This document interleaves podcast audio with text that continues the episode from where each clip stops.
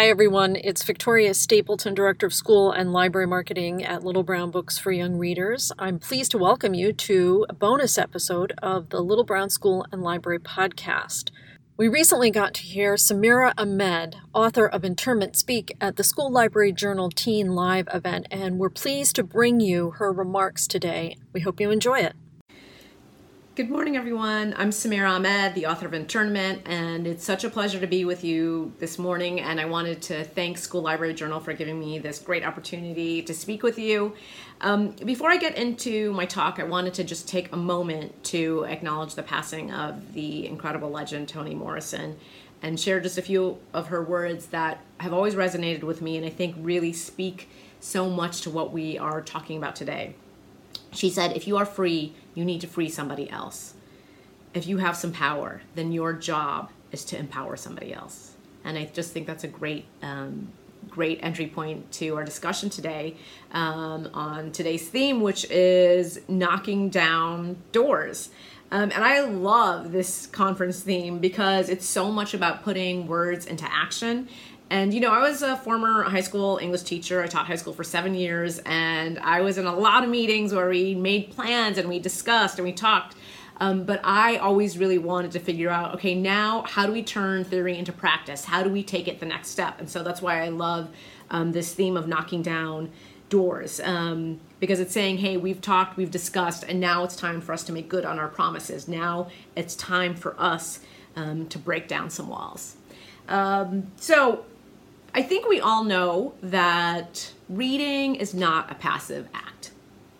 You know, at its best, and what is so powerful about it is that reading is about engaging with the world beyond the page. It's about challenging that world and, in many ways, you know, being inspired to change it, to be better.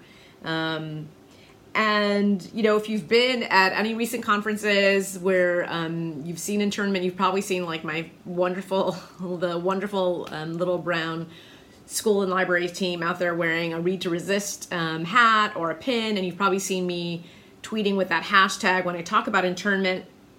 So you can understand that this idea of um, knocking down doors and being an active, engaged reader really aligns with both my goals as a former teacher and also now as a writer for young people.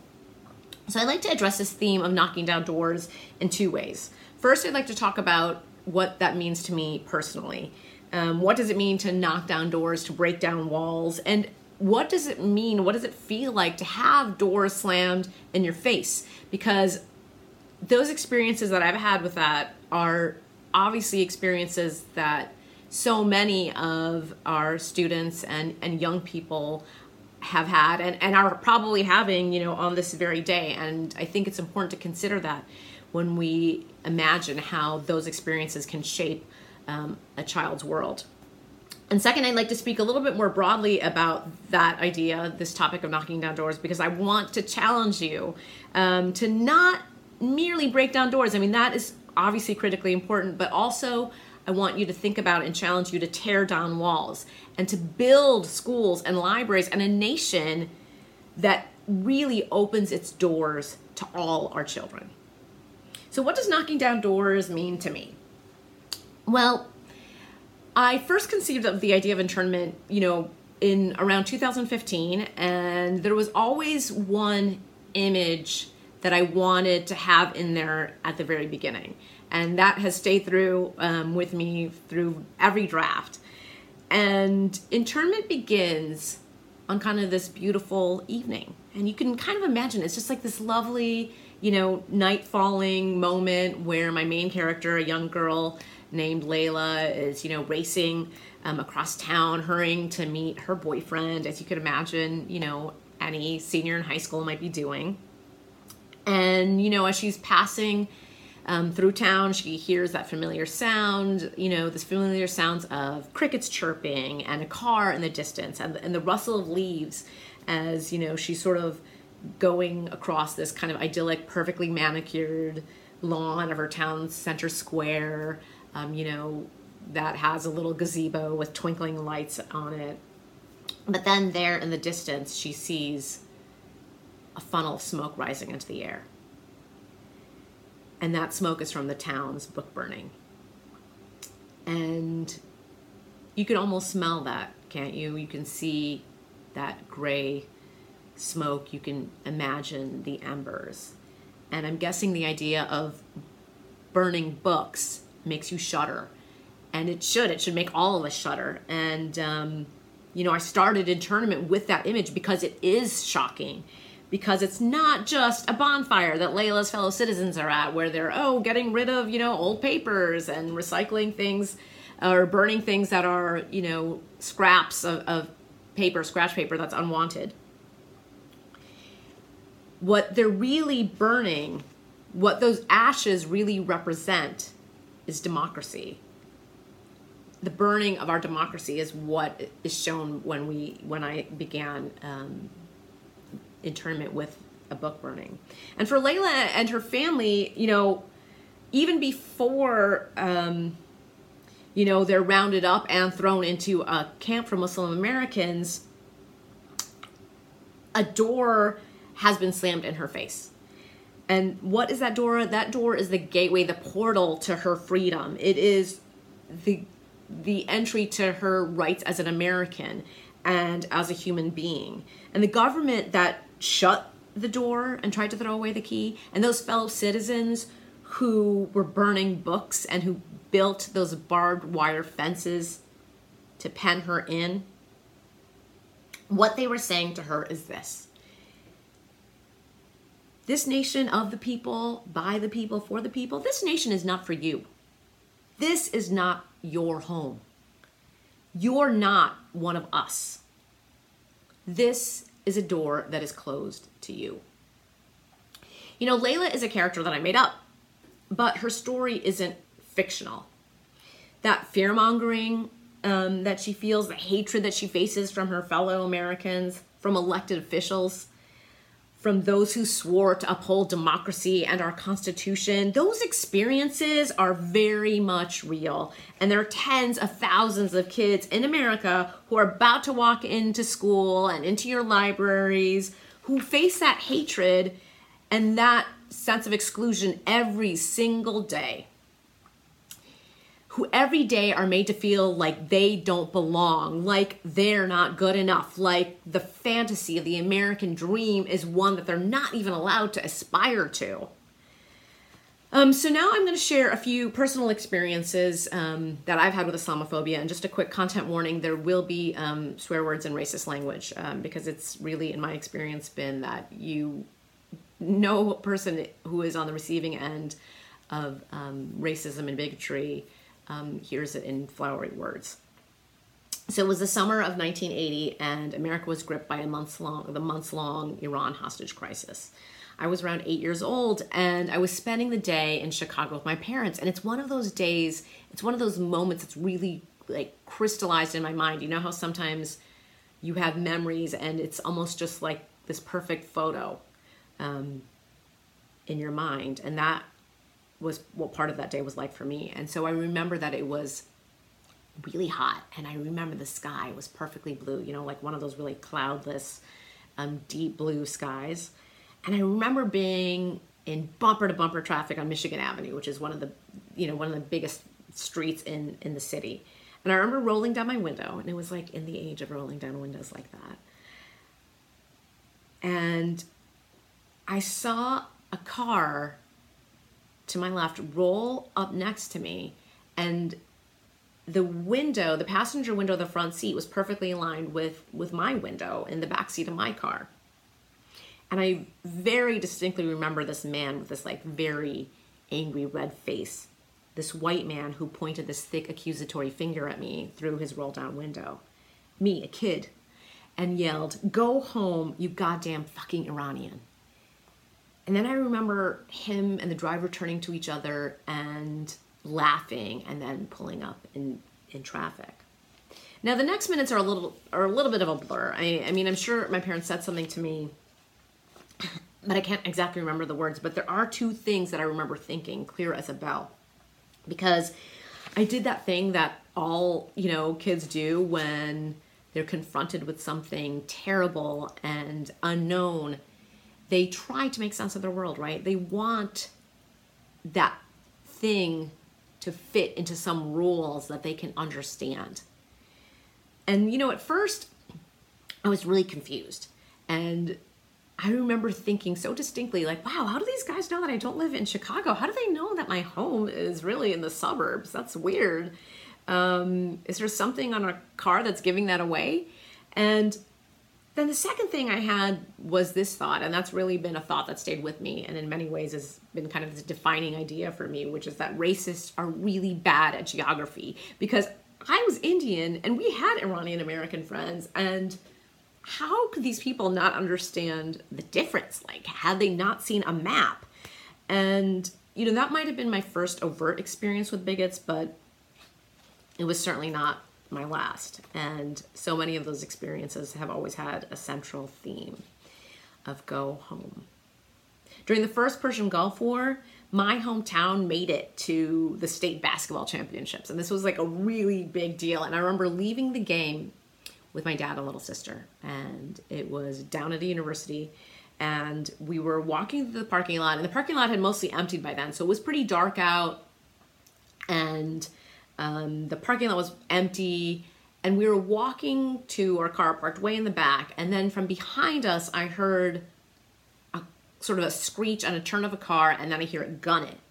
The car guns it towards us, and it swerved away just at the last minute before it was going to hit us. And the passenger threw a beer can out the window and yelled, Go home, fucking terrorists. The Oklahoma City bombing. Before they arrested and charged Timothy McVeigh, they held a person of interest. And I think a lot of folks don't remember this, but I obviously do because that person of interest had the same last name as me, Ahmed. And that was a time of landlines and phone books. And I was listed in the phone book. And as you can imagine, Ahmed is not that hard to find because it's right up there up front. And my phone started ringing off the hook starting at around 10 p.m. And the first call I picked up was had a voice on the end that just said this go blow up your own country raghead. So i'm sure you're detecting a familiar pattern here. You know on 9-11 i lived in new york city and i saw the clouds of black smoke rising into the cerulean blue skies and i mourned with my fellow new yorkers. And a couple days later i was leaving a memorial service at the 96th street mosque and my head was covered in a prayer scarf and i was wearing an american flag pin because i think every Muslim I knew in New York was wearing an American flag pin like it was had some kind of superpower, like democracy was a shield. And two young men, I think they were teenagers, began following me down the avenue. Now, it was, you know, the middle of the afternoon. It was, like, you know, bright sunlight, dozens and dozens of people around. And they started yelling at me America doesn't want you. Go home, you fucking terrorists. Now, those are just some incidents that I have experienced with this idea of go home. And the thing is, really, in the scheme of things, they're kind of small. Like, you know, no big deal, right? Yes, I got called names. Who doesn't get called names? I walked away from all of that, you know, relatively unscathed. I wasn't physically hurt. And, you know, the thing is, though, that is, it's no different than what literally thousands of other kids in America have probably heard today, have probably seen tweeted at them today. And so when we think about it in those bigger terms, it is a big deal.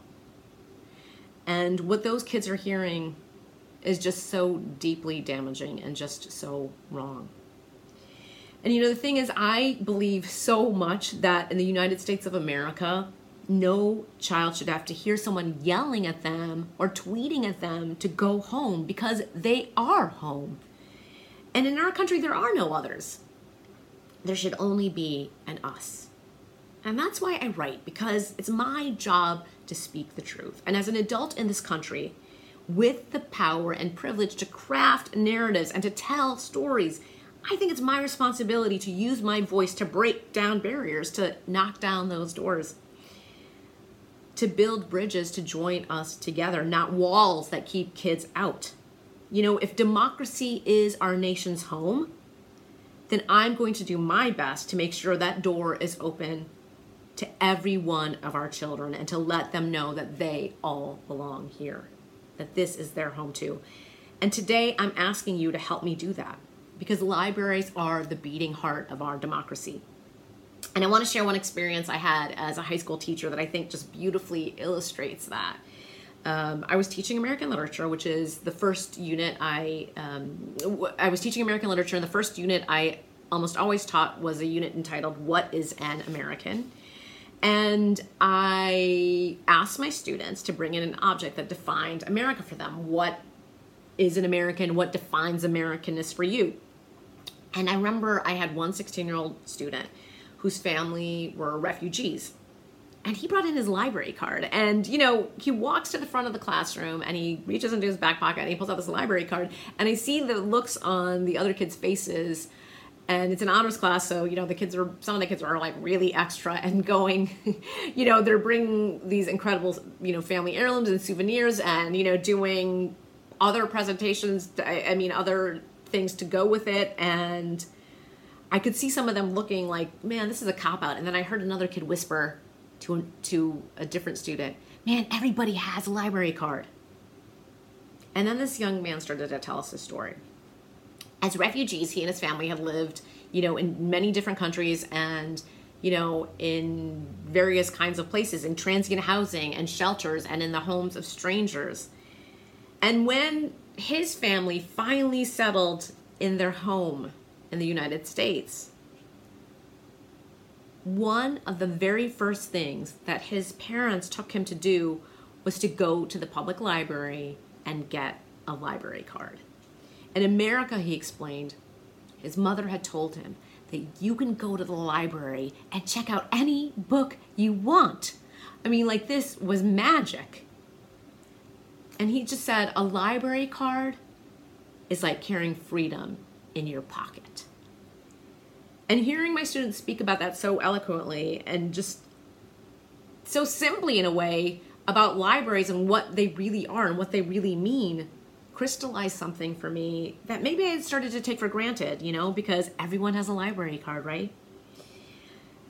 Libraries are so much more than buildings that house books, right? You know, as obviously all the librarians out there know, libraries represent a free exchange of idea, ideas that dates back to Alexandria in the third century BCE. I mean, this is part of the human experience for centuries.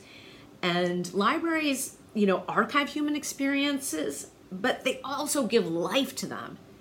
They connect people with communities and open doors to the unknown. And libraries provide mirrors for so many kids who are trying to figure out who they are in a country that tells them so many of them, that they don't belong here. A library can be a home where they can find themselves, just like I did. You know, for me as a kid, and for so many kids, a library door that reads enter here means so much more than just like this is the doorway that you walk through. It's saying that yes, this is a country of the people, by the people, and for the people, and it's your home too. You are the people. So now this is the part where I'm going to ask us to be a little uncomfortable because I'm going to ask us to think about ourselves and about our libraries and about our schools and what it really means for our libraries to have that door that reads enter here. You know, I want us to pause and think about our privilege and how we view the world, how that privilege changes how we view the world and recognizing privilege can sometimes be difficult. I mean, it's not always a comfortable conversation, but I know that for myself, I think it's important to recognize my privilege, despite me having marginalizations. I mean, obviously, I'm an Indian American from an immigrant family, I'm Muslim, and yet I am. I have many, many privileges that others do not, and I never want to let myself forget that because recognizing your privilege also means realizing your real power and I'm asking you to use your privilege and your power for a purpose. You know, that's how Layla was able to fight back an internment. She used what little power she had and called on others to use the privileges they had to make a change because she knew that real change, that revolutions happen when people recognize their power.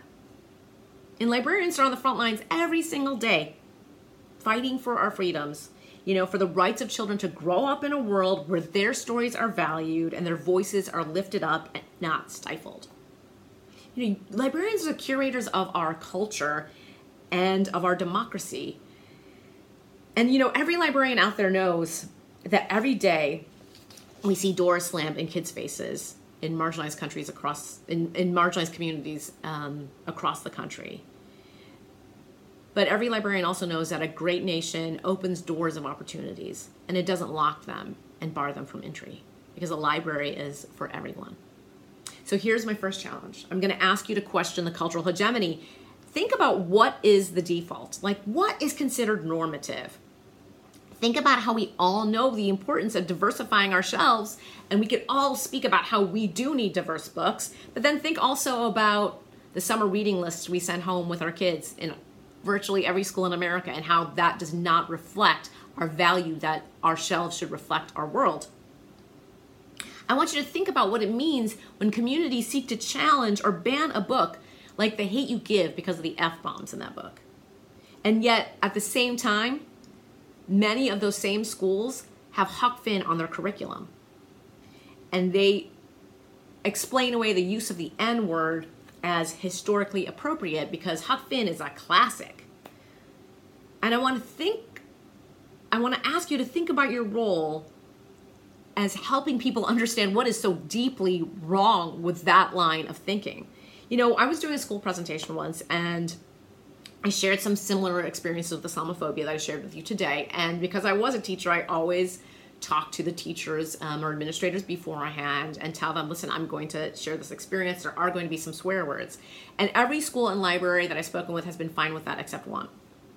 And this was a school that was about 80% white and the the teachers who were in charge said to me, "Well, we prefer that our students not hear language like the F word." And so I just asked them one question in response. And I said, "Is Huck Finn required reading in your curriculum?" And the answer was yes. And my follow-up question was, "So this school believes that somehow the N word is okay, but that the F word is like too much, is like totally inappropriate." a heinous racial slur, okay?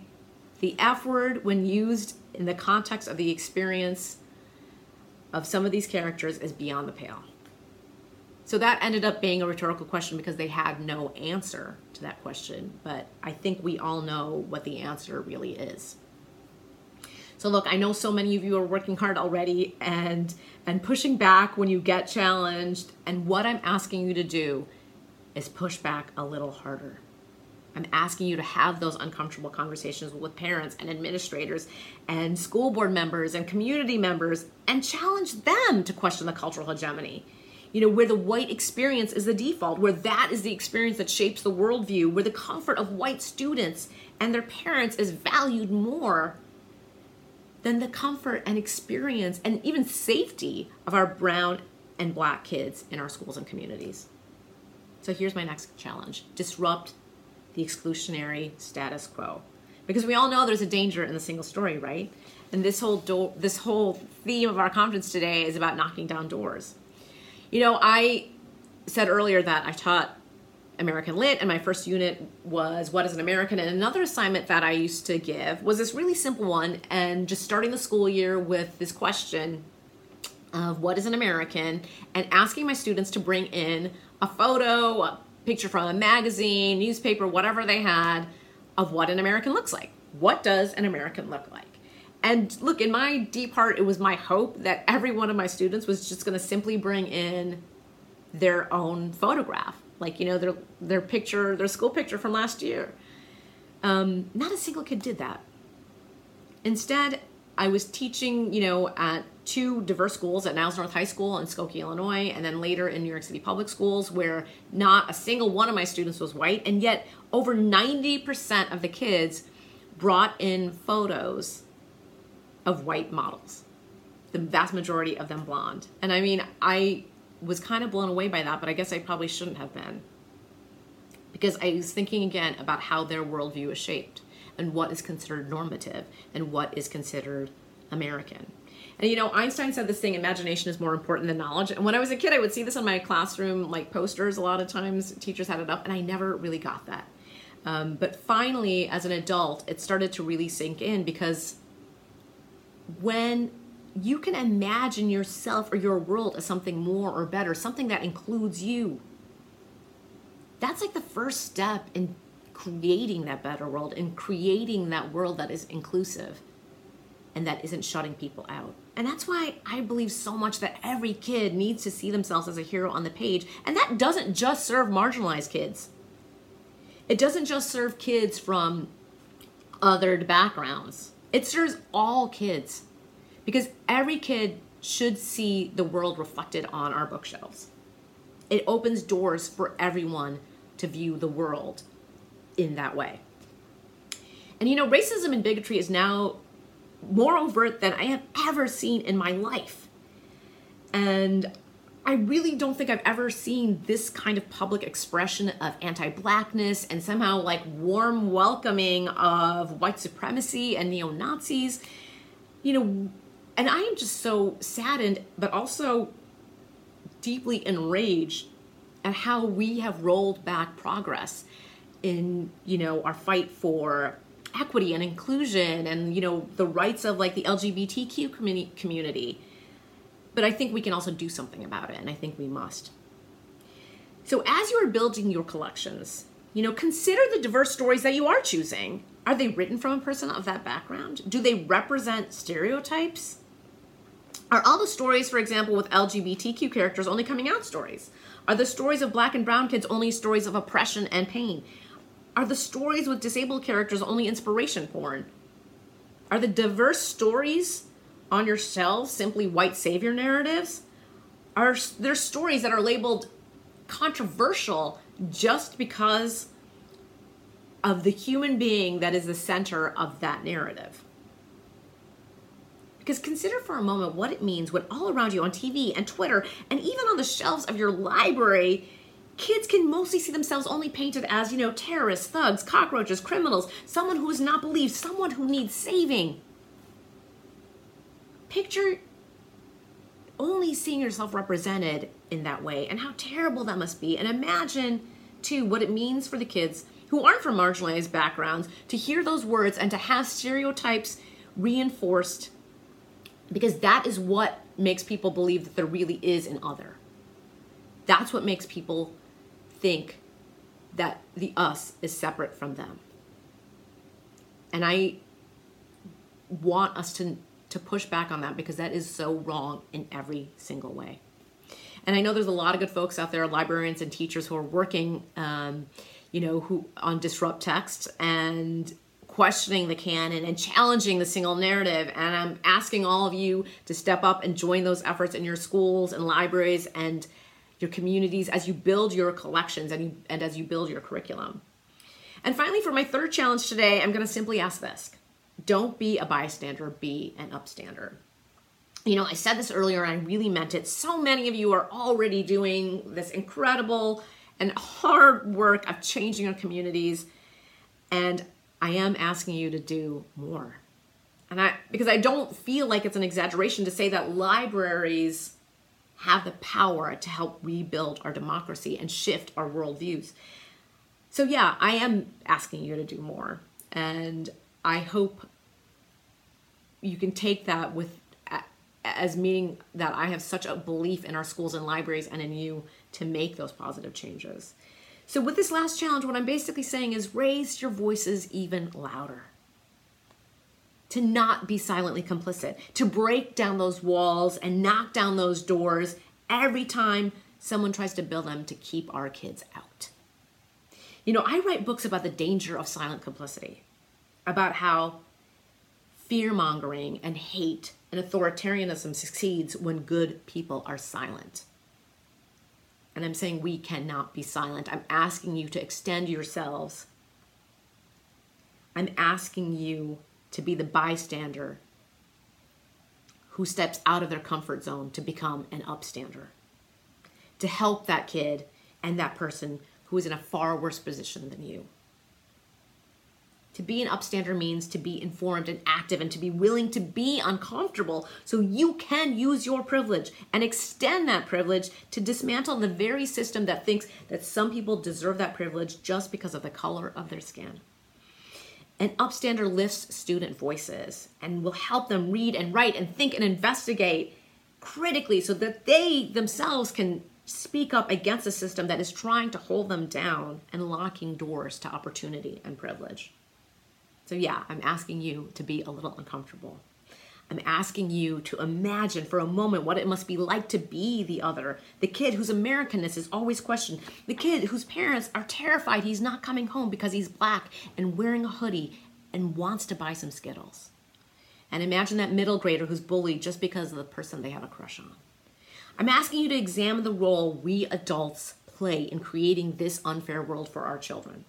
I'm asking you to live in the discomfort of realizing your privilege and of how you've benefited from various institutionalisms. I mean, I have too. Like, totally, uh, truthfully, I have benefited from those too. And living with the discomfort and then trying to change it is so important because that is going to be the thing that helps our kids to simply live their lives, to be kids, to be known and loved, and to be the heroes of their own story. And like I said, I know so many of you are doing this already. And yes, I am asking you to do more. And a lot of ways it's unfair because our libraries today are offering even more services than they ever had. Our teachers are being, you know, asked to do so much more than simply teach a subject. And already a lot of you are overtaxed. You're out there fighting the good fight. But I'm issuing these challenges in good faith and from a very deep well of hope because I believe that you are all in the position and have the power to affect positive change in our communities and our nation. You know, when I was a kid growing up, I was the only Indian and Muslim in my entire town and um, my library was really a refuge for me. It helped me find answers to my questions. And those questions those answers led me to more questions and so on and so forth on this winding journey that is kind of still with me. You know when you enter a library you enter a shared civic space. You're engaging in a social contract with every member of your community. And libraries are a gateway and cornerstone to our democracy. And my library taught me that art matters that words matter and that there was a place for my story on America's bookshelf. And I think we need to make sure that there's a place for every kid's story on America's bookshelf. Thank you so much. Hello, it's Victoria Stapleton from LBYR again. We hope you found Samira Ahmed's remarks at the SLJ Teen Live broadcast useful and helpful to your classrooms and communities. We leave you now with a sample from the audiobook of her novel Internment. More information as well as buy links are available in the show notes. We'll see you next time. I strain to listen for boots on the pavement, stomping, marching. But there's nothing. Only the familiar chirp of the crickets and the occasional fading rumble of a car in the distance, and a rustle so faint I can't tell if it's the wind or the anxious huff of my breath.